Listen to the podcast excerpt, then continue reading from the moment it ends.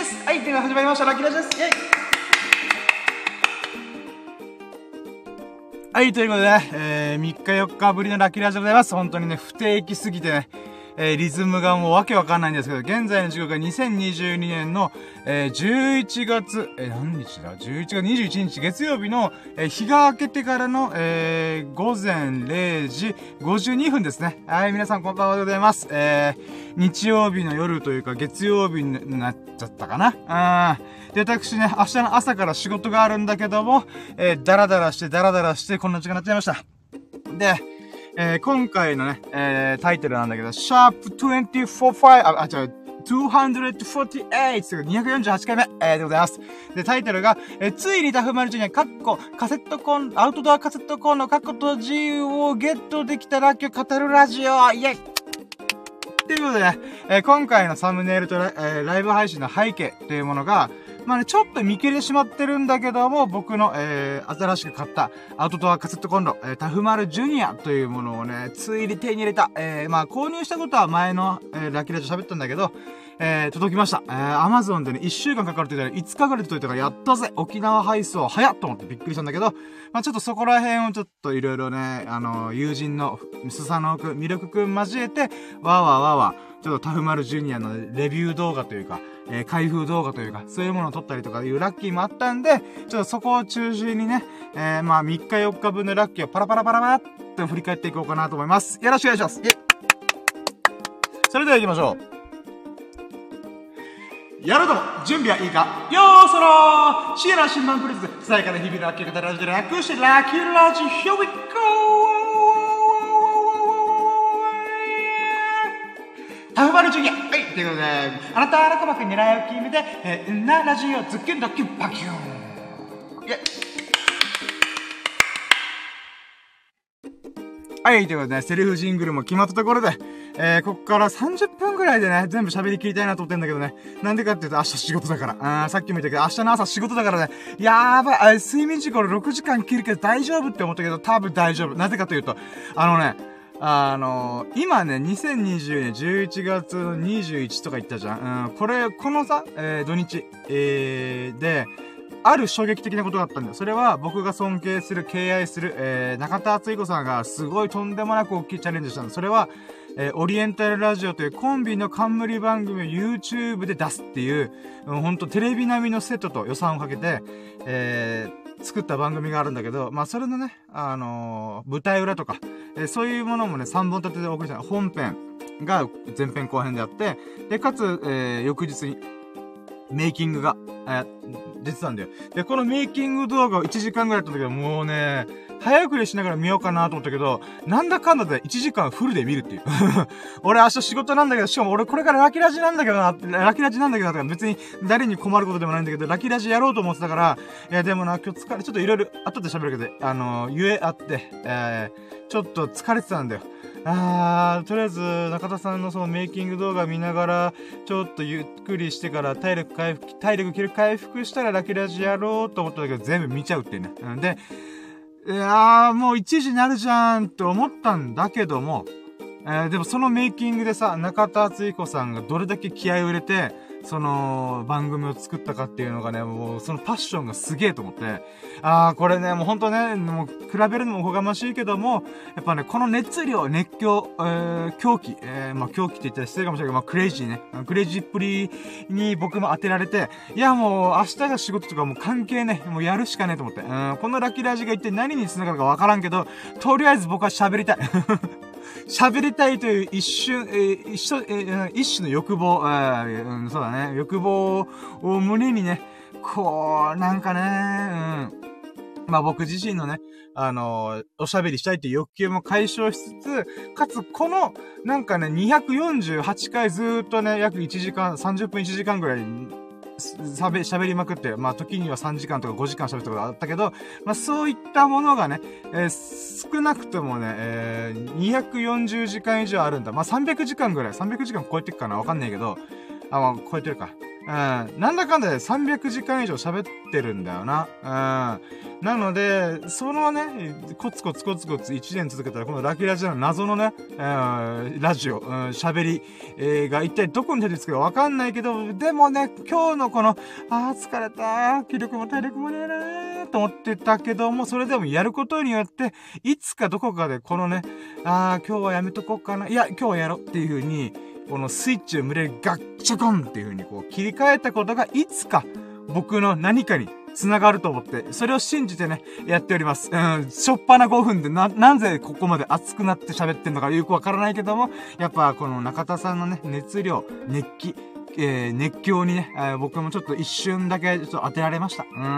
やっぱ熱っていうのは伝わるんだと僕も。それは画面越しでも、文字越しでも、えー、画像越しでも、動画越しでも、えー、何かしらね、この直接会ってなくても、やっぱり伝わる熱気っていうのがあるのかなって僕は思ってる。うん。で、僕、僕もね、僕のこの謎の熱気というか、あー喋りたい。あーなんか誰か俺の話聞いてくれ。えー、今誰も聞いてないけど、うん、だけどね、それでも、それでも、誰かが聞いてくれてるだろうと思って喋る。えー、そしてこの僕の謎の熱量がね、聞いてるあなたの耳の鼓膜を突き破って、脳みそを震わせて、あ、俺もなんかやろみたいな、うん、そういうのに繋がってくれて嬉しいなーと思って、えー、やっております。うん。はい。で、えー、まあ、このラッキーラジっていうのは、ささやかな日々でラッキーを語るラジオとしてお送りしてますけども、まあね、僕のこの数日のラッキー、あ、こんないいことがあったラッキーっていうものをね、ちょっと振り返っていこうと思います。よろしくお願いします。イェイじゃあ行きましょう。で、今回はね、3日4日前にラッキーラジしたので、えーと、まあ3日4日分なんだけどさ、うん、ざっくり言うと5点 ?5 個ぐらいかな。まあ連続してるものはあるんだけど、まあまあとりあえずとりあえずって感じかな。で、まず1個目。1個目は、まあ前回のやつに引っ張られてんだけど、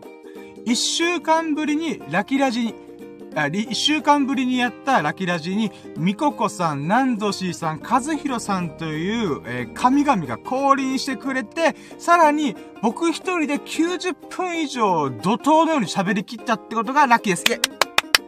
はい、これどういうことかっていうと、まずね、えっ、ー、と、前回、247回目か。247回目って僕、確か、えー、246回目から1週間経ったんだよね。で、僕大体3日4日おきにラッキーラジするように決めてるわけだけど、まあそういうリズムになったんだけど、えー、先週すげえ忙しくて、なんか疲れたなあと喋るのねえなとかなんかいろいろあって、一週、あ、しゃ、喋ることいっぱいあった。喋ることいっぱいあったけど、疲れたなと思って、あのー、貯めてたんだよ、ラッキーを。喋るラッキーをメモにまとめて、まあ、こんなラッキーがあったな、今日は。あ、昨日はこんなことがあった、みたいなまとめてんだわ。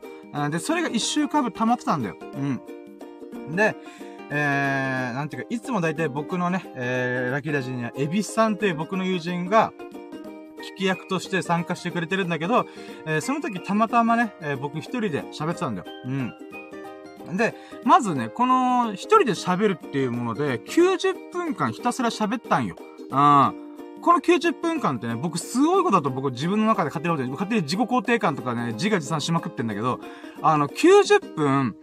ほとんど間がなく、ひたすら喋りまくってんの。うん。これできる人少なくないって僕は思ってんだけど、まあそれはね、あの、練りに練った喋りとか、練りに練ったこの原稿とか、なんか喋る内容を決めてやってるわけじゃないから、ただ単に、え、つらつらと、えー、なんだ、雑談的なものを喋ってるだけなんだけど、それでも僕は90分間、1分以上の間を空けることなく、ダララララって喋ってんだよ。うん。もちろん何か考えながら喋るときがあるからちょっと伝ないときもあるんだけど、それでも90分間僕は、えー、ノンストップで喋ったんだよね。で、それが僕はとっても喜ばしかった。なんでかっていうと、あの、まあ、エビスさんと一緒にやること時も楽しいし、えー、楽しいんだよ。それは僕の話を聞いてくれてリアクションしてくれるから、あ、今なんか僕の話伝わってるなとか、あ、これ伝わってないからこういう風に言い換えようとか、そういうね、パロメーター的な感じとか、あとリアクションすることで僕自身が喜ぶっていうのがあるから、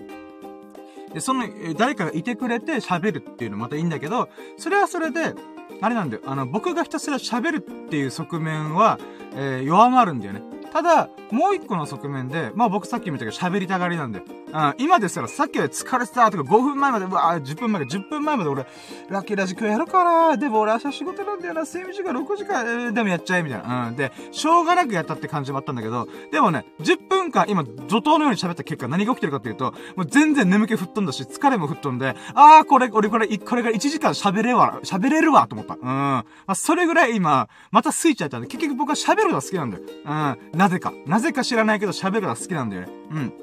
うん。んで、その喋りたがりの僕が90分間怒涛に喋れたっていうことがもう快感なわけ。あー、すっきりしたーみたいな。うん。あのね、これほんと不思議だなと思うんだけど、なんかね、これ多分伝わる人と伝わらない人めっちゃ、めっちゃわかるし、なんか伝わる僕のこの、あー喋ったっていうこと、感覚が伝わる人ってめっちゃ少ないと思って。うん。なぜか知らないけど、90分とか2時間、怒涛のように、ま、ほぼ間もなく、ブラララ喋ることによって、なんか知らんけど、アドレナリンというか脳内ホルモンがドバって出て、快感なんだよね。うん。で、それが、今、僕、たった一人車の中でさ、スマホ越しに、わーって喋ってるよ。収録してる、録音してるよ。だけど、なんか知らないけど、それだけで、誰かが、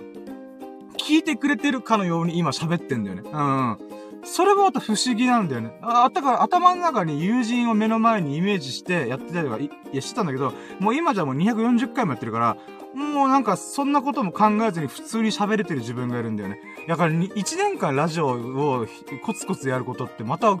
なんか僕も成長したなって今更思うんだけど、話出せに始めたから戻すと、とりあえずね、その1個目のラッキーであれば90分間怒涛の喋れたっていうのが、あの、達成感もあったし、自分自身で、こうなんていうかな、すっきりした。あー、なんかね、こう、よどんでるものが一気にドパって出た。うん、ドピって出た。うん、ドピドピってた。うん、そんな感じがね、いやー、よかった、やってよかったっていう喜びがあったんで。で、それにプラスアルファ、あの、最近僕がね、あの、夜のお仕事っていうかな、深夜の時間帯の仕事してるから、あのー、ほんとね、ラキラジする時間が朝の4時5時とか、わけのわかんない時間でやってんだよ。で、そんな時間にさ、こんなわけのわかんないスキンヘッドの、何ラキラジって、ささやかに日ラキって何っていう風に思う人が多いと思うから、誰も聞いちゃくれてねえんだよ、ライブ配信中にね。うん。なんだけど、あのー、このミココさん。和弘さん、南土氏さん、このお三方っていうのが、えー、僕、えー、半年前ぐらいにね、僕のことをちょっと見つけて、なんだこいつみたいな感じで、えー、なんか応援するっていう風に、言ってくれた神々、あ、ごめん、神々って言ってください。あ、ゴッドよ、ゴッツ、ゴッツ、うん、GODS、うん、ゴッツ、うん、なんだけど、これなんでかっていう、あ、何がゴッツなのかっていうと、あのね、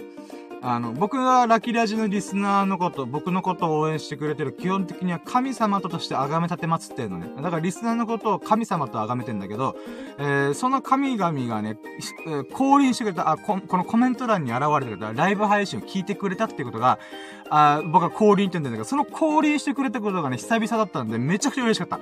あ僕が3日4日、毎日やってたら何かしらで関わるかもしれないけど、3日4日のランダムな時間帯で、ランダムな日時、ランダムな時間帯やってに関わらず、その瞬間だけなぜか、お三方、まあ、三中、三柱の方、髪がね、ふわって舞い降りてきてくれて、えー、元気？みたいな、うん、おはようございますみたいな感じでコメントくれたんだよね。だから僕の話90分間をね、聞いてくれたんだよ。もちろん全部90分聞いてくれた人はみここさんだけだったんだけど、それでも和弘さんの南しさんが、あの、朝の出勤する直前まで僕のラジオ聞いてくれた。えー、それがとっても嬉しかったんだよね。うん。だから、なんていうのかな。自分がやりたいから90分間喋りきったよ。うん。で、その、90分間を、たまたま、みここさんが聞いてくれた。30分ぐらいを和弘さん、何度しさんが聞いてくれた。これがね、なんていうのかな。あのー、なんか自分自身の欲求も解消して、えー、聞いてくれてる人が何かしらでね、なんか、あのー、興味、興味を持ってくれたっていうことが、つまり、自分の内から溢れるものと、外側に言う人たちが、なんかわけわかんないけど、こいつのラジオ聞いとこうみたいな、うん、朝っぱらかのラジオ聞いとこうみたいに、なんかね、興味を持ってくれたことがね、なんかその外側と内側が、両方とも叶った叶ったっていうかなんか満たされたかな？うん。とってもね、充足した感じ、えー、満足っていうのかな？うん、充実した、充実だな。うん、充実した、えー、ラキラジ247回目を、えー、配信できたっていうのがね、とっても喜ばしかったんだよね。うーん。なので、これが1個目。うん。で、2個目、2個目後。2個目のラッキーが、あ、ちなみにね、ちょっとあの、もう1個、その、聞いてくれてることで言うならば、あの、前回のね、ラキラジでも喋ったんだけど、スサノオくんという人、友人が、僕のラキラジを再び聞き直してくれたらしくて、聞き直してくれてるらしいんだよ。うん。で、で仕事のタイミングとか業務内容が変わったタイミングがあって、その瞬間から聞いて、あんま聞いてなかったみたい。150回目ぐらいで多分聞いてなかったらしいんだけど、最近また落ち着いたらしくて、えー、なんていうか、僕の数ヶ月前のラキラジ200回目ぐらいまで聞いてるよ、みたいなこと言ってたから、あの、再び聞き直してくれてるんだよね、この謎のラジオ。うん。謎のラッキーロジ聞き直してくれてんだよ。で、えー、それがまず嬉しかったよって前回話したんだけど、そういった意味でも今回もね、えー、今週末土日であったんだけど、あの、また聞いてるよと。で、この前聞いたやつが、なんか、あのー、沖縄にあるカレー屋さんで、えー、僕がね、インドカレーとか好きなんだよ。バターチキンカレーが好きなんだけど、えー、それでおすすめのお店があるってことで友人行ったお店があったんだよ。うん、ここおすすめだよ、今度食べてみて、みたいな。で、そこに行ったらしいんだよ、僕抜きで。うん、僕がちょっと都合が合わなくて、会ってない時に他の友人と行った時に、えバターチキンカレー食わずに、あのー、なんか他のもの注文したらしいんで。で、それを僕は人から聞いて、え？ー、ざけんなよと、ざけんなよと言わんけど、なんかね、あのーいや、ここは、初めてのインドカレー屋さんは、バターチキンカレー、もしくは、なんかこう、ベーシックなカレーを俺楽しんでほしいなと思ったんだよ。うん。まあもちろんね、それは人それぞれの、あの、なんていうかな、あの、チョイスだから構わないんだけども、でも、その、その、あまたあるインドカレー屋さんのメニューの中でも、なかなか攻めてるものとか、こう、なんていうかな、珍しいものを頼んだ上で、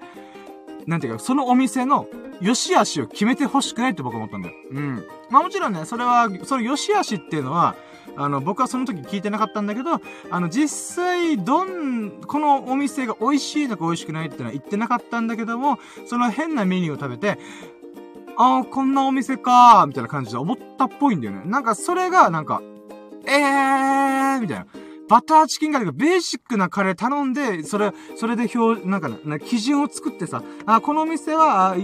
上の方だな。あ、このお店ちょっと下の方だな。みたいな風になるだったらまだわかるけど、変なメニューを頼んで、えー、この、良し悪しを決めないでほしいな、みたいな会話してたんだよね。うん。で、そしたらその裏話をスサノオくんから聞いて、いや、違うんだよ。あれは、あの、そのインドカレー屋さんに、まさかのバターチキンカレーがなかったんだよって言ったんだよね。え、どういうこと？って思った僕はね。うん。インドカレー屋さんでバターチキンカレー、バターチキンカレー置いてないお店ってあるんと思ったんだけど、あったらしいんだよ。なんで、なんで、何かっていうと、僕が食べた時以降で、そのバターチキンカレーがなくなってるらしいんだよ。で、このお店がいくつかのお店があって、えなんていうか、もう一個の店舗の方には普通に置かれてますよ。ただ、この店舗ではなぜかバターチキンカレーがないんですっていう風に店員説明されたらしくて、そんなことある？と思いながら。うん、ちょっと僕もびっくりしたんだけど、まあ、っていうことがあったから、あの、あんまり頼まないような、えー、珍しいメニューを頼んだんだよっていう裏話を聞けたわけ。ごめん。これ話した選手は何がラッキーかっていうと、あのー、僕のラジオ、数ヶ月前のラジオを聞いて、スサノオくんが、あ、違う違う深夜、それ勘違いだよ。こういう事情があったんだよっていうのを、なんか裏話を数ヶ月後に聞くっていう謎のね、あのー、ラッキー。あ、そうだったの？みたいな。うん。だから僕もね、あ、そうか、じゃあ、まあ、しょうがねえな、みたいな。うん。まあ、っていうことがあったわけ。で、これがなんで今喋ってるかって、これもラッキーなんだよね。うん。つまり、あ、ラッキーっていうか気づきというか学びがあった。僕は数ヶ月前のことなんともうほぼ忘れてんだよ。うん。まあ、ラジオに残してるし、メモにも1行でカチョコてパパパって書いてるから、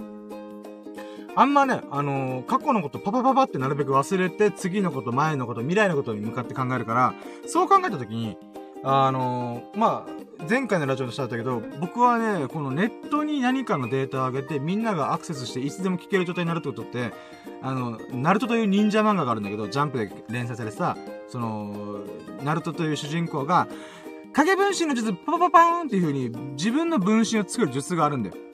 だけど、それってリアルでできるよって僕は思ったんだよ。その、スサノくんが数ヶ月前の僕のラジオ聞いてるって聞いた時に、僕の数ヶ月前の記憶っていうのは、今の僕はほぼ忘れてるに関わらず、200回、今から48回目の僕が、48回目のラジオ回の僕が、それをスサノくんに喋ってるみたいな。つまり僕が分身してる感覚があるなっていう風なことを前回喋ったんだよ。で、なんか、それの、なんか、エピソード2みたいな。まあ、その発展系みたいな話で、今回の、いや違うんだよ、深夜。あれは裏話があって、こういうことがあったんだよってことによって、なんていうかな。うーん、いやなんかさ、過去と未来がまた違う次元で繋がった感があったんだよ。うーん。あ、そうだったのっていうので、なんかね、うーん、なんか、スサノオくんと僕とこのスタンド FM ってラキラジというものを通して、過去と未来が、なんか、君の名はというアニメ映画あんじゃん。あんな感じで、なんかね、紐が紡がれていく感じうん。あ、こっちの意図ではこういう風に思ってたけど、こ、そっちの意図ではこうなってたのね、みたいな。うん。で、それがこの絡まってるものを、過去と現在を使って、ほどいていく感じ。うん。こういう裏話があったんだよ。だからこうなってんだよーっていう風に綺麗に紡がれた感じっていうのかな。それがとっても興味深いなと思ったんだよ。うん。だからね、なんか、うん、影分身の術でもあるし、なんか君の名みたいに、なんか、過去と未来と現在がね、入り乱れてる感じが、感覚がまたあったんだよね。不思議な感覚だなぁと思って。で、まだここの感覚については言語化できてないんだけども、あなんかとっても興味深い、えー、出来事だなぁと思って。うん、ちょっと話脱線したけど、ちょっとそれがね、面白かったっていうラッキーですね。はい、じゃあ続いて、えー、まあ、じゃあメインの2個目。2個目のラッキーをですね、えー、あ、これだ。あのー、まあ、土曜日の夜か。土曜日の夜に、えー、数ヶ月ぶりにリアル麻雀をしました。イェイ。はい、これはね、あのー、まあ、僕麻雀好きなんだけどもね、やっぱ麻雀ってメンツが揃わないと、3人、4人が揃わないとできないゲームなんだよね。まあもちろん、あの、テレビゲームというかな、あの、ニンテンドースイッチとかのその携帯ゲーム機を使ってやりとか、スマホの裏、マースマホで麻雀するとかもできるんだけども、やっぱリアルで麻雀した方が楽しいわけよ。で、その楽しさがあるけども、でもメンツが揃わない。えー、みんな仕事とか、えー、用事とかで、なかなか集めるのは大変みたいな、うん、感じなわけよ。で、その中、魅力くんという友人が、深夜、時間あるったら麻雀できる？みたいな。で、誘いがあったんだよ。まず、魅力くんから誘いが来るのも結構珍しいし、アンド、麻雀しようぜっていうのもなかなか珍しいんだよ。えー、珍しい。もちろん行くよみたいな。うん。ってなった時に、えー、もう一人のメンツとして、ゆうくん、えー、っていう友人を交えて、えー、あと、スサノオくんも仕事終わりに駆けつけてくれ、来れるかもみたいな話があったから、まあまあ、3人、もしくは4人で麻雀できるかなーってことで、えー、いつも行ってるプールバーに置かれてる、えー、全自動麻雀卓。の方で、えー、リアルマーチャンを数ヶ月ぶりにやりました。うん、これがラッキーですね。イェイ。やっぱね、メンツが揃うのが難しいって分かってるから、麻雀ができるとしてとっても喜ばしいんだよね。で、そして、かつね、こう、なんて言うんだろう。うーん。まあ、ミルクくん自体が、ちょっといろいろ事情があって、あの、本州の方に行くっていうことで、引っ越しするってことで、えー、まあ、それがね、確定したよっていう話もあったから、あ、そっか、じゃあ沖縄で麻雀がこう気軽にできるのってもう、あと数回もないなって思ったんだよね。うん。ってなった時に、今回のリアル麻雀ができたことっていうのはまた喜ばしい。もしかしたらこれから数年間ぐらいリアル麻雀ができない可能性も全然あるから、そう考えた時に、うん、ああ、この貴重な一回をここでこう楽しめてるっていうのはとっても喜ばしいな、嬉しいな、魅力くん誘ってくれてありがとうっていうふうに言う気持ちもあった。うん、で、ゆうくんも付き合ってくれてありがとうっていうね。うん、っていうのが、えー、2個目かな。うん、で、3個目のラッキー。3個目のメインラッキーは、その麻雀を打ち終わった後に、そろそろ出るかって出たタイミングでスサノオくんが駆けつけてくれたんで、あ、麻雀終わっちったみたいな、あ、終わっちったみたいな。で、ちょっとね、あの、おしゃべりして、で、ゆうくんが明日仕事だから帰るわ、つって帰った後に、えー、僕がね、あのー、あるラッキーがあったんだよね。それが何かっていうと、えー、前回のラジオでも喋ったんだけど、僕がずーっと欲しい欲しいと思ったけど、高いし、えー、タイミング的に難しかったからなかなか買うのどうしようかなって迷ってた、タフマルジュニアっていうアウトドア用コンロが、カセットコンロがあるんだよ。で、それが購入したよってラッキーを前回喋ったんだけど、今回、えー、1週間かかると言われたところで、まさかの5日で届いた。5日で、このタフマルジュニアっていうのが届いたから、えー、それの開封動画をスサノオくんとミルクくんと、えー、その、撮影しました。えまあ、これがすごい喜ばしかったんだよね。うん。で、もちろんね、あのーだから、えー、土曜日の夕方に、トントントンっていう、あの、配達員の人が持ってきてくれて、で、僕ももらって、で、速攻開けようかな、ちょっと Amazon の段ボールをひっぺがそうかなと思ったんだけども、ちょっと待てと。これ、動画のでできるぞと。うーん。まあ、動画にするか動画を入れて、少なくとも撮影できるぞ。と思った時に、我慢しようと思った。うん。ほんと、今すぐでバリって、欲しくて欲しくてしょうがなかったタフマルジュニア、安く購入できたタフマルジュニアバリって剥がして、中身見てみたかったんだけども、いやでも待て待て待てと。この後、ミルクくんとかスサノオくんと会うんだから、その時に撮影をしてみようじゃないかと、うん、っていう風に思ったんで、じゃあちょっと待てと思って、えー、だから麻雀終わって、スサノオくん合流して、ユウくんも帰って、よし、じゃあここからまともと時間があるので、レッツゴーつってことで、このタフマルジュニアっていうものをね、えー、海岸線で開封して、えー、その構造っていうのかな？タフマルジュニアってどんな感じだよっていうのを動画で撮ることができました。イェ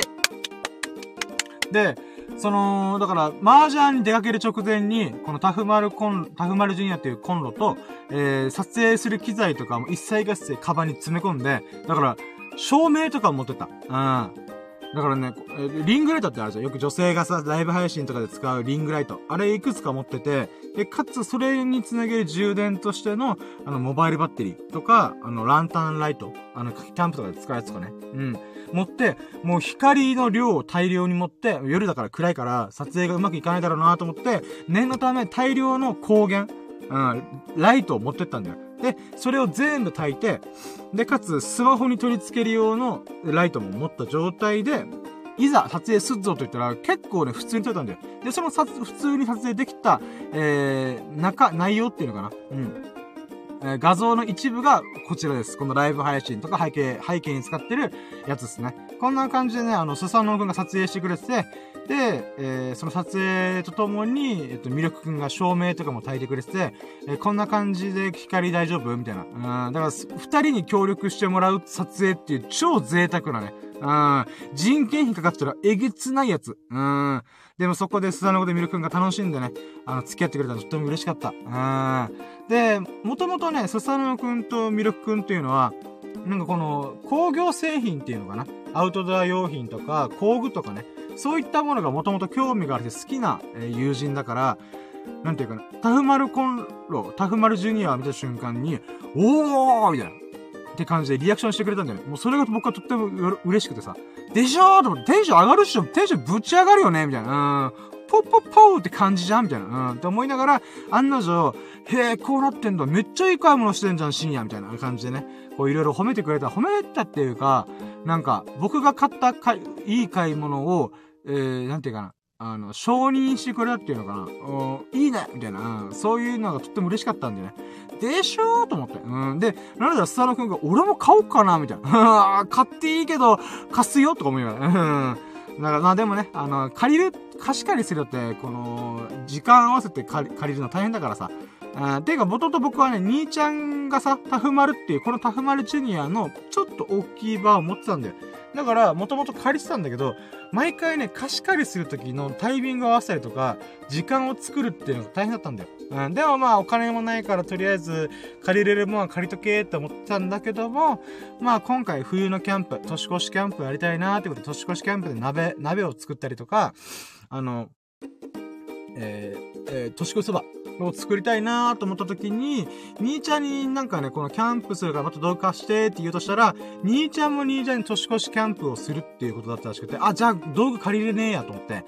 ならば、もう買っちゃえと思って。うん。まあもう値段がどうこうっていうのは前回のちょっと喋ったんだけども、まあ Amazon のポイント、眠ってるポイントを引っ張り出したら5000円分ぐらいだったから、えー、1万1000メーカー小売規模価格から、えー、Amazon で7500円まで下がってるものに対して、そっから5000円引きして2500円ぐらいで購入できたっていうラッキーがあったんだよね。うん。で、それにたがわぬ、えー、すごい性能のいいカセットコンロだったっていうのが、この、まあ、開封動画しながら見れたから、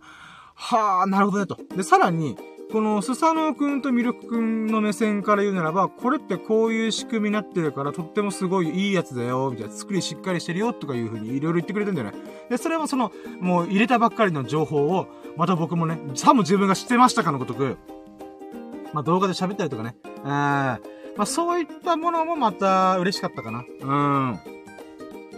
僕もも、まあ、僕はタフマルジュニアがちっちゃくて軽いっていうところで買った、理理由で買ったんだけども、購入したんだけども、スサノオくんとミルクくんっていうこの工具系が好きな、えー、友人たちからすると、こういう目線で、やっぱ深夜いい買い物したよっていう風に、なんていうか、新しい情報、インフォメーションを僕に授けてくれたっていうのはまた嬉しかったんだよね。うん。まあ、これが3つ目のメインラッキーかな。で、続いて4つ目。これもね、タフマルジュニアに繋がってんだけども、えー、え、4つ目か？あ ?4 つ目じゃない。4つ目が、えー、そのタフマルジュニアと、ラージメスティンっていうものがあるんだけど、まあメスちょっと説明するんですまあラージメスティンのデビュー戦として肉まんを蒸してみたこと、イェイはい、これが4つ目。これどういうことかっつうと、まあタフマルジュニアっていうカセットコンロ、アウトドア用の風に強い強力なガス、カセットコンロ、えー、の、せっかく買ったんだったら何か作りたいわけじゃん。何か使って、えー、このタフマルコンロっていうものを、なんていうか、堪能したいわけじゃん。で、じゃあ今回何にしようか、デビュー戦大事だよな。思い出に刻まれるの絶対。何にしようって思った時に、そうだと思ったのが、このラージメスティン。そう、ラージメスティン。ラージっていうのはでかいって意味じゃん。SML のラージね。で、メスティンっていうのが、最近アウト、最近は数年前からね、アウトドア用品でもうポピュラーになった、この簡単にお米が炊ける弁当箱みたいな、やつをメスティンって言うんだけど、まあ、今、あ今回の画像には貼ってないな。まあまあ、えー、その四角いお弁当箱みたいなアウトドア用品があるんだよ。で、それの大きい版のラージメッセンっていうのは100均であったからそれを購入したんだよね。で、もともと魅力くんが持ってたんだけど、僕も僕で、そのメスティンを使って、またキャンプの幅を広げたいなと思ったんで、まあ安いし買ったんだよね。うん。で、そいつとプラスアルファもう一個100均でパッて見つけたのが、この蒸し、蒸す。あの、水蒸気で蒸す、え、ことができるようなパーツがあったんでね。まあ、底板みたいなのがあって、その底板をかますことによって何ができるかっていうと、肉まんが蒸せますよという、あの、情報があったんだよ。マジで？と思って、で、まあ、それで購入したラージメスティンと蒸す用の底板があったんで、でまだ使ってなかったんでね。で、今回、えー、タフマルジュニアを購入したことによって、必要な道具道具が全部揃ったわけだ。じゃあやるしかねえなと思って、えー、まあ準備しして、えー、今回その肉まんを蒸してみたんだよね。で、肉まんもさ、あのー、まあ、スーパーで冷凍食品コーナーになんか肉まん4個入りとかあんまん4個入りとか冷凍食品として置かれてんだよ。で、えー、まあ常温で4時間ぐらい置いてればある程度解凍されてるから、それをさらに、えー、蒸し、そのラージメッセを使って蒸したんだよね。でもこれもまた動画撮ったんだけど、あのー、すごい美味しかった。あー。で、かつそれも動画で残してるから、かつ、スサノグとミルクがまたその撮影にも付き合ってくれて、で、かつね、美味しい美味しい肉まんを二人にもね、あの、振る舞えたってことがとっても嬉しかったんでね。あー、なんか肉まん自分で蒸す。まあもう出来上がってる、出来上がってるものを蒸すだけなんだけども、あのー、それでもね、自分たちで作って、まあ蒸すだけだけど、やって、え、ホクホクの、ちょっと沖縄もさ、12月近づいて、ちょこちょこ寒かったりもするんだけど、そのホクホクした肉まんを、海の、海風を感じながら、パクパクパクパク食べるっていうのはね、とっても喜ばしかった。嬉しかった。ラッキーと思った。うん。なのでね、この、本当まあ、タフマルジュニアのデビュー戦、アンドラージメッセのデビュー戦、もう、バッチグーよ。うん、大成功、大勝利。うーん。で、かつ撮影もできたってことが、ほんとね、ありがたいな、佐野くん、魅力くんと思って。うん。まあ、なので、えー、この、タフマルジュニアを通して2個のラッキーがありました。イェはい。で、今現在が33分くらい喋ってるな。うん、やばいね。うん。んで、えー、今、え、1、2、3、4個目ぐらいかな。うん、1、2、3、4個目。次が5個か。うん。5個目が、これもまた連、5、6、5個目、6個目が連動してラッキーなちょっと分割すると、まず5個目。5個目が、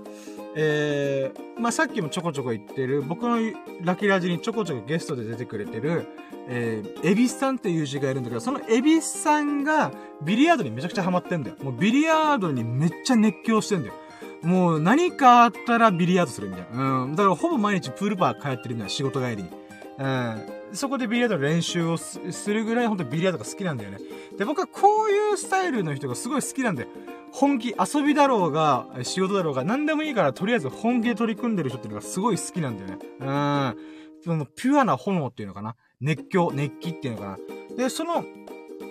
なんていうか、熱気がすごいゆえに、大会に出場してるんだよ、ちょこちょこ。うん。沖縄県内のビリヤード協会主催の大会に出たりとか、もしくは各えプールバーのハウストーナメントとか、仕事のタイミングが合う時に、行か、行ってるんだよ、エビスさんが。んで、えー、今日、今日の夕方なんだよ。今日の夕方から、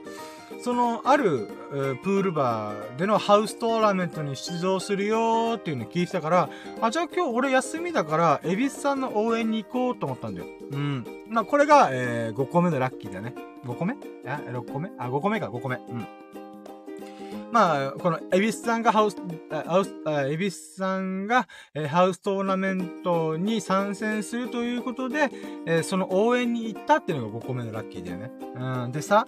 あのー、まあ、これは別にね、あのー、なんだろう、いい悪いではないんだよ。あの、あくまで僕の価値観として、絶対ここは、僕の仕事が休みだりとかタイミングが合うのであれば、なるべくは行くっていう風に優先順位高めに設定してるんだ、この応援に行くっていうのが。どういうことかっていうとね、これ実はその、エビスさんの大会にあの、行く直前に、またスサノオくんとミルクくんと、かつ、えー、ツェペリくんという友人と事前に会ってたんだよ。あの、まあ、ミルクくんが、その、なんていうか、本州の方に、えー、引っ越しするってことで、えー、もともと持ってるバイクを、その、ツェペリくんに売ろうかとか、譲ろうか、安く譲ろうかっていう風に、えー、話を、相談をしてるっていう時に、だったら、あのー、深夜もこれば、みたいな、みんなでちょっと集まって喋ろうさ、みたいな感じになったんだよね。で、あー、俺ちょっと、夕方に出かけるから、まあ、それまでの30分とかだったら、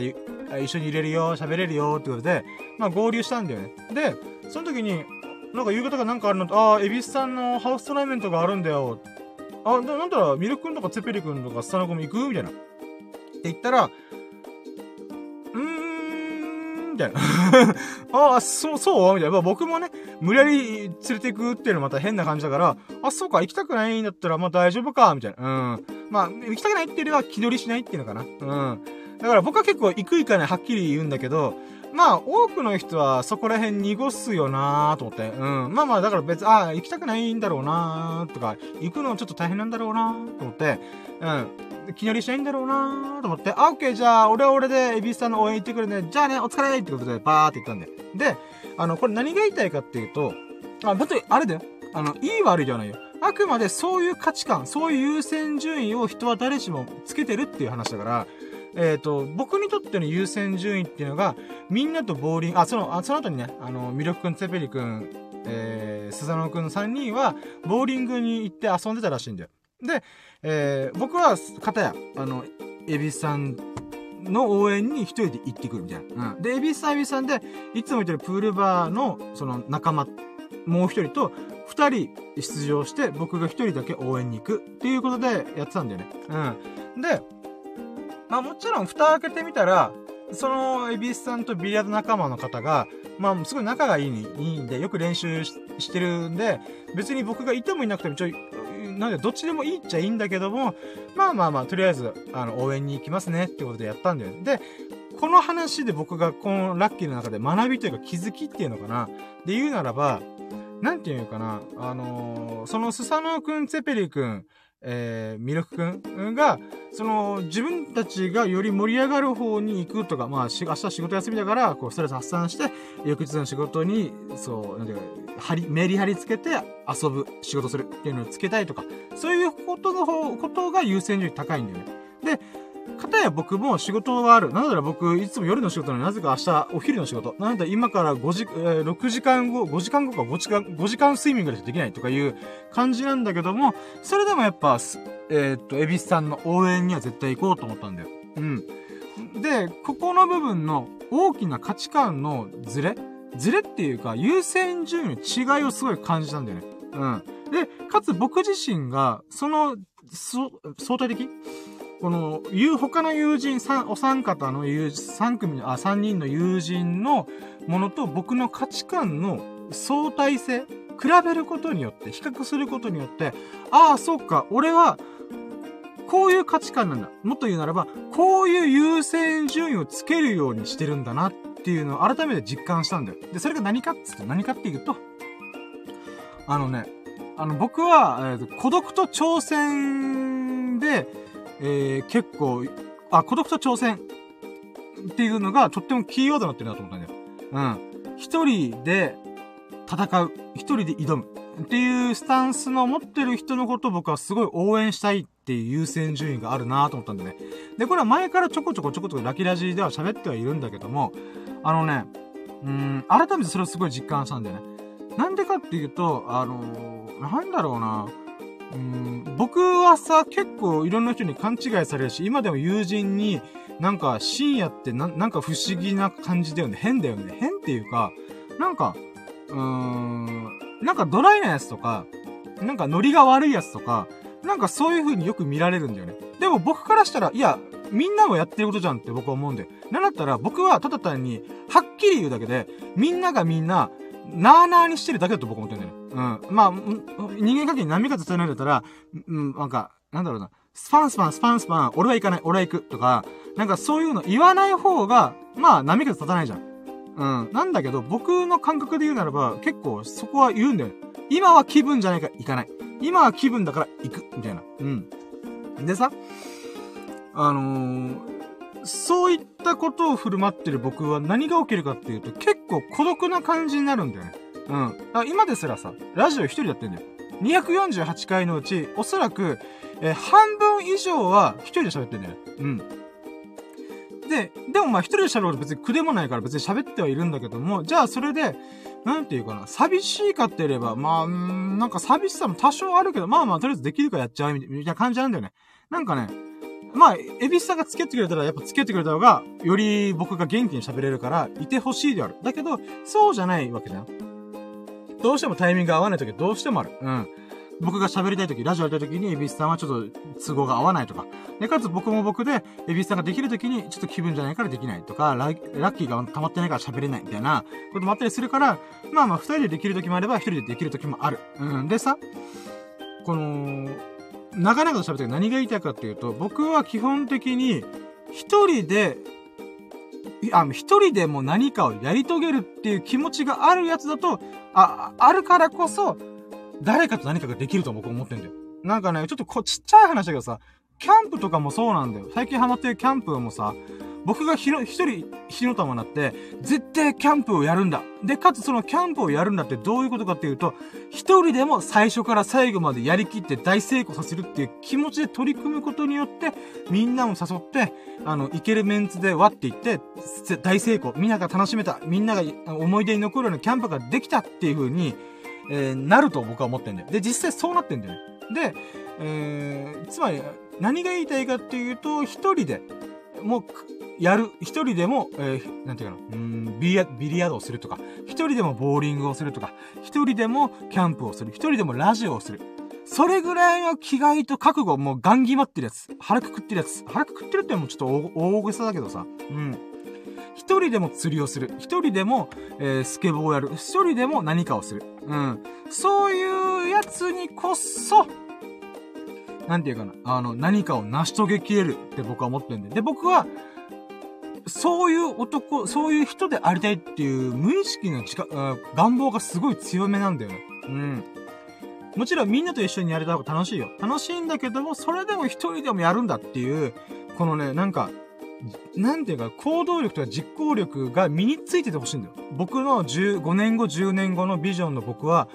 一人でも何かを成し遂げる。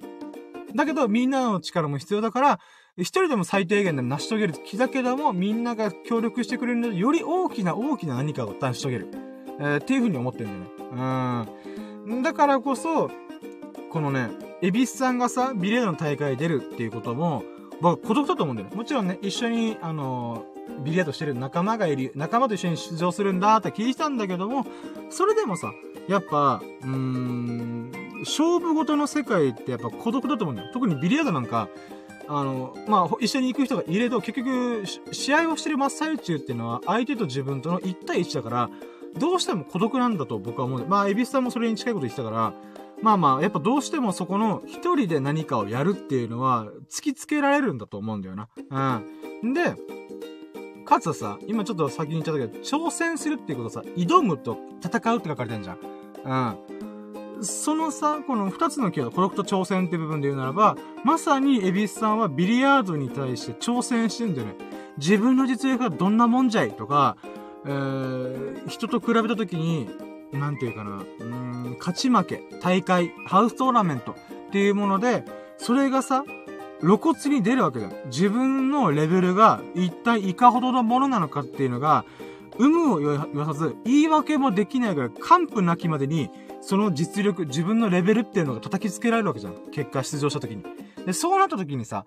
その孤独感っていうものは、より強まると僕は感じてるんだよ。うん。だからさ、孤独と挑戦っていうのは、とってもね、強い結びつきがあるものだと僕は思ってんだよね。うん。で、これ話長々と喋ったけど、だからこそ僕はそういう人のことを応援したいっていう気持ちが強いんだよ。うん。もちろんね、あの、な、なんでもいいけどさ、あの、スサノオくんとか他の友人が冷たいとか、そういう話だよね。そういうことだよね。ただ単に、僕はその価値観がすごい強いんだよ。優先順位がすごい強いんだよ。うん。僕は、あの、もちろんみんなと遊びに来たら遊びに来たよ。なんだったら麻雀ちょっとしたいなと一瞬思ったぐらい、本当は、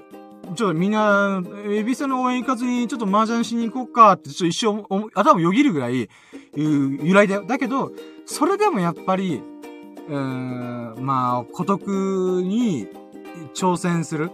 エビスさんのビリヤード大会、ハウストレンドちっちゃい規模なものだけども、えー、そこにさ、僕は、うん、やっぱ美学というか美しさというか、あ、ここを僕は抑え、抑えないとあかんみたいな。うん、なんかね、そこでさ、エビスさんのことをほっぽり出して、まあ、ほっぽり、別にほっぽってもいいんだけど、それをさ、置いといて、遊びに行く僕は、5年後、10年後の僕に対し、なれるの ?5 年後、10年後僕が理想としてる準備になれるかって言ったら、絶対なれねえと思ったんだよ。も、もちろんね、あの、エビスさんの大会なのにさ、人の大会になんでそこまでひごんでんだよって話なんだけど、なんかね、僕は、うーん、なんかこの孤独と挑戦する人を、挑戦するすべての人をね、応援したいっていう気持ちがやっぱどうしてもあるんだよ。それはなんでかっていうとさ、自分もそうだからなんだよ。僕も応援されたいんだよ。孤独と挑戦をしてる僕に対して誰か応援してくれって思うんだよ。すげえ思ってるから、故に僕の目の前でそういう風にがむしゃらにビリヤードに取り組んでるエビスさんの姿を見てさ、シンパシー、親近感をすごい感じるわけ。だからこそ僕は、そのエビスさんに対して、尊敬してるし、リスペクトを送りたい。で、かつ、口だけでリスペクトを送るのは簡単じゃん。そうじゃなくて僕の時間と労力を割いてまで応援に行くという、なんていうかな、自分の人生の時間を、限りある貴重な人生の時間を4時間5時間、まあ、半日吹っ飛ばしてでも、そこに応援に駆けつける。車で1時間の距離のバー、プールバーとか、そこでバーって行って、なんか、あの、あ、今日のハウストーナメントは、ちょっと小規模でやるよ。うん、だからちょっともしかしたら、なんか深夜来たらちょっと申し訳ないかも、時間無駄にするかもって言われても、いや、そんなこと関係ねえと。うん、僕は僕で、僕の価値観、優先順位に従って今回エビスさんの応援来たんですみたいな感じなわけよ。うん。ごめんね、熱い語ってるけど。だからこそ、まあ、なんていうのかな。うーん、今回僕が、まあ、後ろ髪なんてね、僕はスキンヘッドとか後ろ髪なんか後ろ髪を引かれる気持ちで、いやー、今日はエビスさんの応援に行くんじゃーいって、ブワーって書き出した。ああの選択をして僕自身のことを僕はすごい褒めたい。結局俺の話しかやって話なんだけど、まあ、自画自賛というか、自己肯定感バカ上がり話なんだけど、あの時にみんなと遊ぶ方向じゃなくて、それでも孤独と挑戦をする人のもとに応援に駆けつける選択をした僕が素晴らしい。僕が、僕だけどさ。まあ、戦ってる一番エビさんがすごいんだけど、そこに対して僕も応援に駆けつけたっていうことが僕なんか小さな小さな自慢です。自信、自信です。自信っていうか自慢かなうん。えー、っていうのを喋りたかった。で、かつそういうことができた俺ってすごい、すごいっしょっていうか、まあ、自分自身に対してすごいな、俺っていう風に思ったっていうことを喋りたかった。うーん。んでだ、えー、っと、ラストか、6個目のラッキーで言うならば、そのエビスさんが、えー、ハウストーナメントで、準優勝した瞬間に立ち会ったこと、イェイ。おめでとうございます。コングラチュレーションイェイイェイ。はい。これが今日のラッキーのラストでございますね。うん。あのね、まあ、このハウストーナメントっていうものが、ええー、まあ、まあ、プールバー、あるプールバーでしか開催されない、まあ、常連さん向けのハウストーナメントみたいな感じなんだよね。うん。で、実際今回はちょっとメンツが少なかったらしくて、9人やったかな ?10 人も行かずに、で、9人やってそこでトーナメントするのもあれだから、えー、4人、4人5人で分けて、えー、リーグ戦にしようみたいな感じだったんだよね。で、なので、エビスさんともう一人のお仲間の方含めて、こう、一人、えー、最低でも3試合、4試合するみたいな感じだったんだよね。うん。で、その予選リーグ、えー、っていうものを総当たりでした後に、えー、そのリーグ戦の中で4人組と5人組の中で、えー、1位通過、2位通過の合計4人だよね。うん。このベスト4の中で、また決勝トーナメントをやって、えー、1位、今回の優勝者を決めようみたいな、うん、そういう感じのハウストーナメントだったんで。で、僕はさ、エビスさんがこの大会とか試合で勝利した瞬間っていうの、まだ見てなかったんだよ。うん。あのー、なんていうかね、やっぱ、ビリヤードの世界の中でもガチ勢というか、猛者がいっぱいいるわけで、で、その猛者たちに、エビスさんの実力がこう、なんていうかな、こう、なんていうかな、えー、その実力を超えれずに、どうしてもね、歯がゆい思いをしながらも敗北したっていうのがいっぱいあったんだよ。いっぱい見てたんだよ。で、その中で、僕がね、たまたま出張行ってるタイミングの時に出た大会で、一回勝ったよ、深夜みたいな感じで言ってくれたんだよね。おー、おめでとうございますみたいな。ただ一回だけだったんだよね。それ以外は負けちゃったみたいなこと言ったんだよね。うん。で、そんな中、あ、そうなんですね。じゃあ、今回どうなのかなみたいな感じで行ってみたら、なんと蓋を開けてみたらさ、まあ、まず一勝、あ、なんていうか、えー、このリーグ戦の中で、えー、3勝1敗だったかな。ん ?2 勝1敗だったかな。まあ、とりあえず、えー、1回は負けたけど、それ勝ったんだよね。マジで？エビスさんすげえと思って、だから勝った瞬間、初めて僕見たんで、おー、おめでとうございますやったーエビスさんと思って、えー、もちろん他の、あ、あ、対戦相手を見るからさ、そんなさ、なんか、イエーイみたいな感じで、その、バカみたいに騒がないけども、おめでとうございます。みたいな、うん、感じでさ、うん、なんかその瞬間立ち会えたことがまず僕の中で、あー、ラッキーよかったーエビさん勝った瞬間見れたーみたいな、うん、っていうこともあったんで。で、そこから、まずその予選リーグ、なんと、エビスさん、1位通過したんだよ。え？と思って、びっくりした俺。え、エビスさん、この前1回勝ってやったーみたいな感じだったけど、今回予選通過したのみたいな。予選リーグ突破したのみたいな。総当たり戦で、え2勝1敗か3勝1敗だったんだけど、それ1回負けたにもかかわらず、それでも1位通過したみたいな。マジですげえみたいな。うん。んでさ、まあその瞬間自体もとっても喜ばしいわけじゃん。うん。えー、すごーみたいな。で、この決勝トーナメント、まずベスト4に残りました。で、ベスト4残って、えー、エビスさんと、また違う、えー、バーの人、え、代表の人、代表っていうか、バー出身の人と、えー、同じ、あ、まあ、エビスさんの仲間と、また別の人の、なんていうかな、うん、まあ、二組で、まずは、えー、ベスト4の、しょ、対戦が始まったんだよね。うん。で、そんな中、エビスさんが、なんとそこで、勝つんだよね。で、接戦だったんだよ。あの、3セット取ったら勝ちなんだけど、お互いフルセット、2-2までセット数がもつれ込んで、最後の最後が、この9ボールっていうもので、試合がもつれたんだよね。最後の最後のボールがなかなか入らない、お互いにね。で、そんな中、エビスさんが最後の最後に決めて、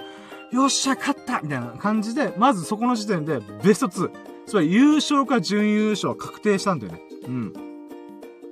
マジでと思って。うん。で、あじゃあ残りの対戦誰になるかってことで、もしかしたら同門対決、同じプールバー出身の人と戦うことになるのかなと思ったら、そこではそこで、えー、なんていうか、えー、その方、敗れてしまって、ベスト4になったらしいんで、ベスト4とかベスト3か。うん。3位決定戦もやって、3位になったんだよね。で、じゃあ、エビスさん決勝戦行きまーすってことで、決勝戦やったら、まあ、惜しくもね、あのー、相手の方に敗れてしまって、まあ、結果準優勝ってことだったんだけど、それもさ、なんかね、ちょっと不思議な感覚でさ、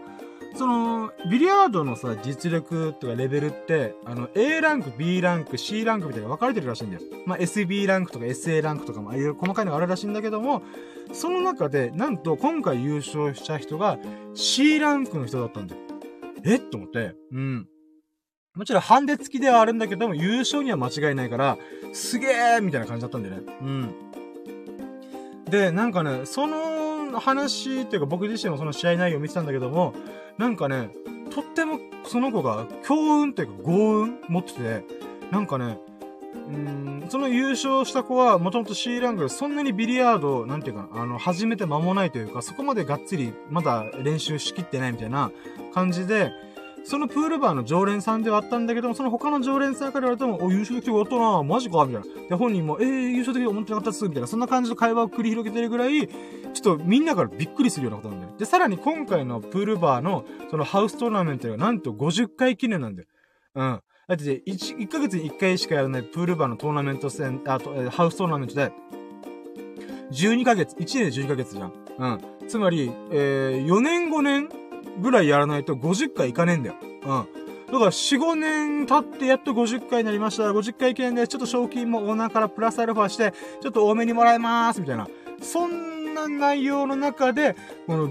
B ランクとか SB ランクの人があまたいる中で、まさかの C ランクの人が優勝するっていう、もう大番狂わせにも程があるみたいな。うん。っていう、なんかよくわかんない神がかった現象を見ながら、もちろんね、その C ランクの人もすごい上手いんだと僕は思うんだけど、まあ僕は素人がよくわかんないんだけど、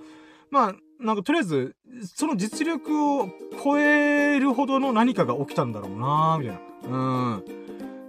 だからそういった意味でなんかね、不思議な場に巡り合ったなと思いながらも、まあまあ、言うてね、エビスさんこれまでその大会関係で、まだ一勝しかしてないと。なんか、えー、四、四五回ぐらい多分、大会とか出てるんだけど、まあ、いろんな規模の大小はあれと、出てる中で、まあ、一勝したことなかったエビスさんが、今回ついに予選リーグ突破して、準優勝までこぎつけたっていうことがね、僕はとっても嬉しかったんだよ。おめでとうございます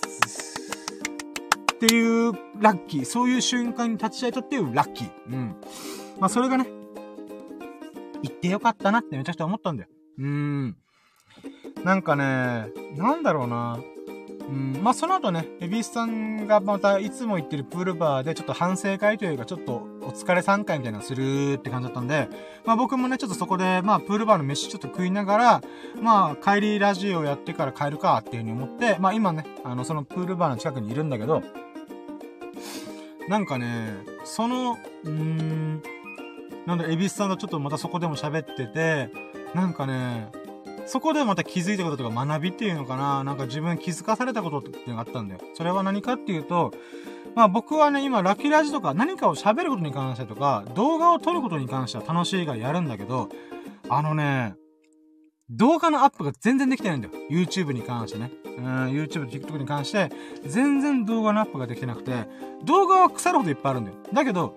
あの、自分が編集がめんどくせえなーとか、うわ、時間ねえなーとか、えー、仕事で疲れちったとかいうのがいろいろ合間見えて、結局ね、動画がアップできずに、とりあえずラキラジだけやってるっていう謎のね、うん、たるんでる期間があるわけですよ。で、そんな中で、まあ僕が YouTube に挑戦したあたりぐらいから、エビスさんはコツコツコツコツビリヤードに熱中し始めて、もうほぼ、今ではほぼ毎日、そのプール場に通い詰めてる。で、レベルでビリヤードをコツコツコツコツみんなと一緒にやってるんだよね。その仲間内で。うん。で、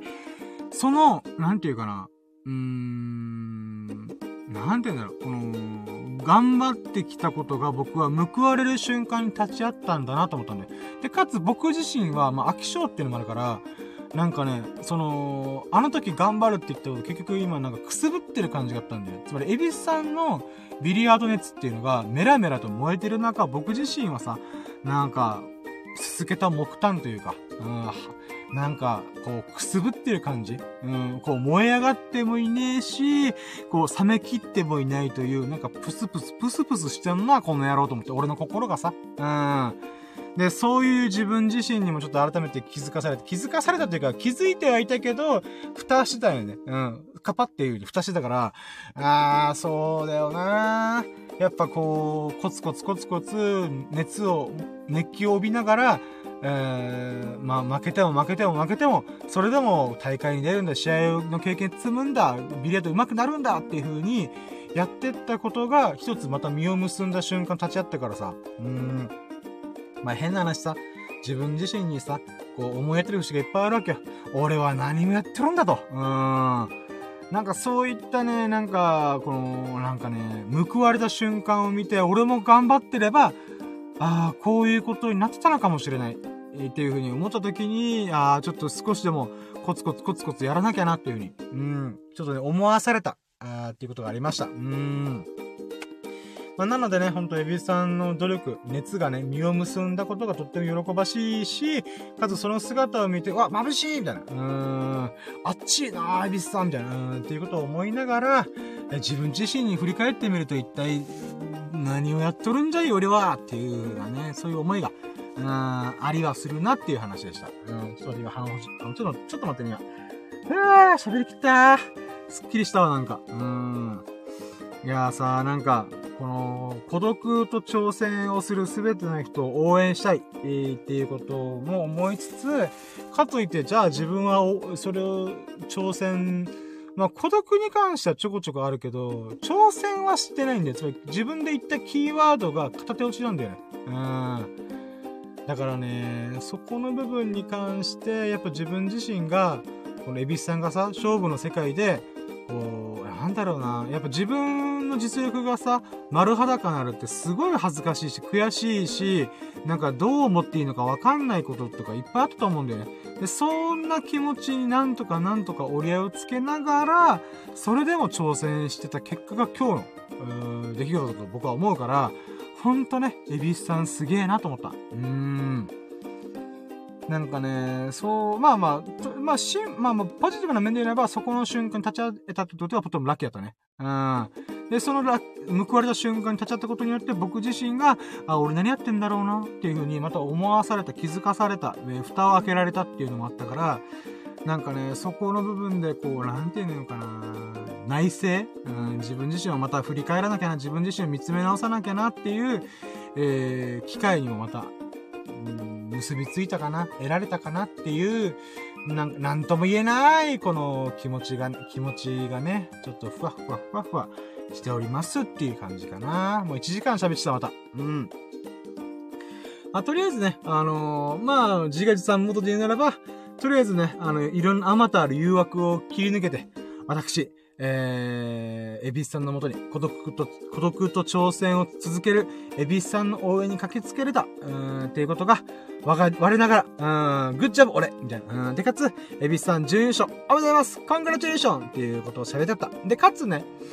本当は今回のラジオは、タフマルジュニアをメインで喋ろうと思ってたんだけど、やっぱね、エビスさんのビラ大会優勝っていうのがあまりにもすごすぎたから、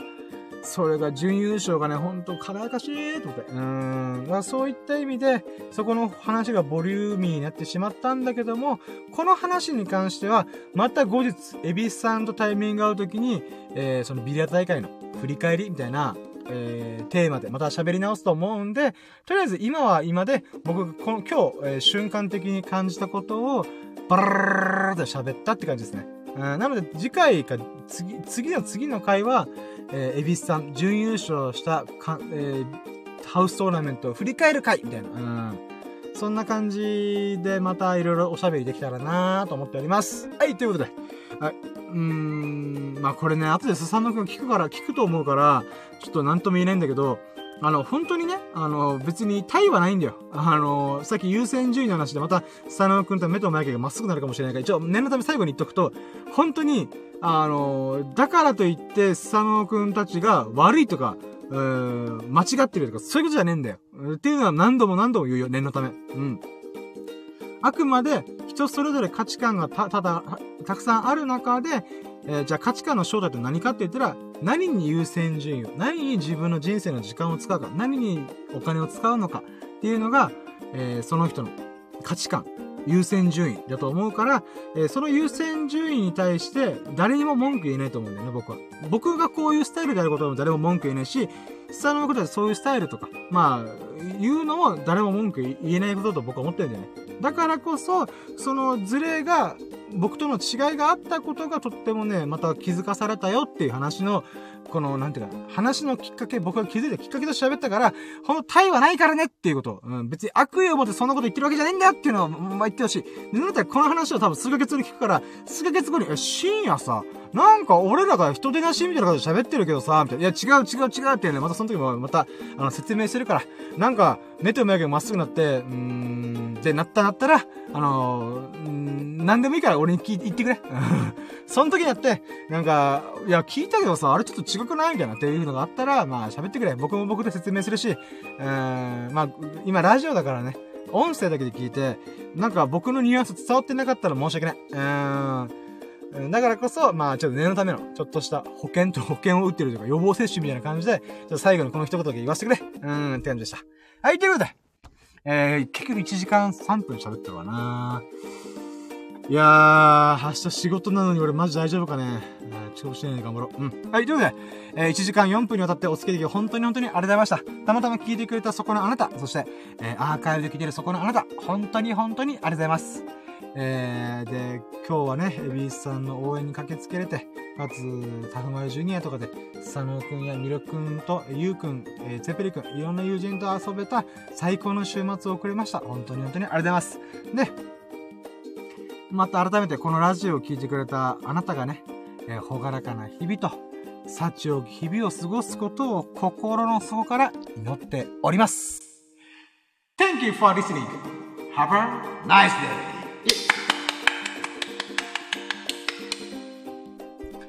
はい、ということで、えー、今回が、シャープ248、248回目のラッキーラジオでございました。今回のテーマが、ついにタフマルジュニア、カッコ、アウトドアカセットコンロ、カッコ閉じを、えー、購入できた、えー、届いた、ラッキーを語るラジオという風にお送りしました。1時間5分にとってお付き合い、本当に本当に、ありがとうございました。えー、皆様がね、あの、まあ、こんなわけのわかんないラジオを聞いて、何か熱が伝わったとか、謎の熱だったりとか、なんか俺もなんか元気になったわとか、そういうのがあったら嬉しいなと思いながらも、結局自分がスッキリしてから喋るという、えー、本当えー、うん、まあ、自己満足ラジオだなと思いながらも、それでも、それでも、聞いてくれた人が、ほがらかな日々、えー、幸せな、幸を日々、そして、えー、まあ、ハバナイスデーというか、素晴らしい日々をね、一瞬、素晴らしい一瞬一瞬を過ごせることを本当に祈ってるんでね、あの、皆さんも、本当ハバナイスデーということで、良き日々をお過ごしくださいませ。それでは、えー、248回目のラッキーラジオ終了します。皆さん本当にありがとうございましたイェイ !Have a nice day!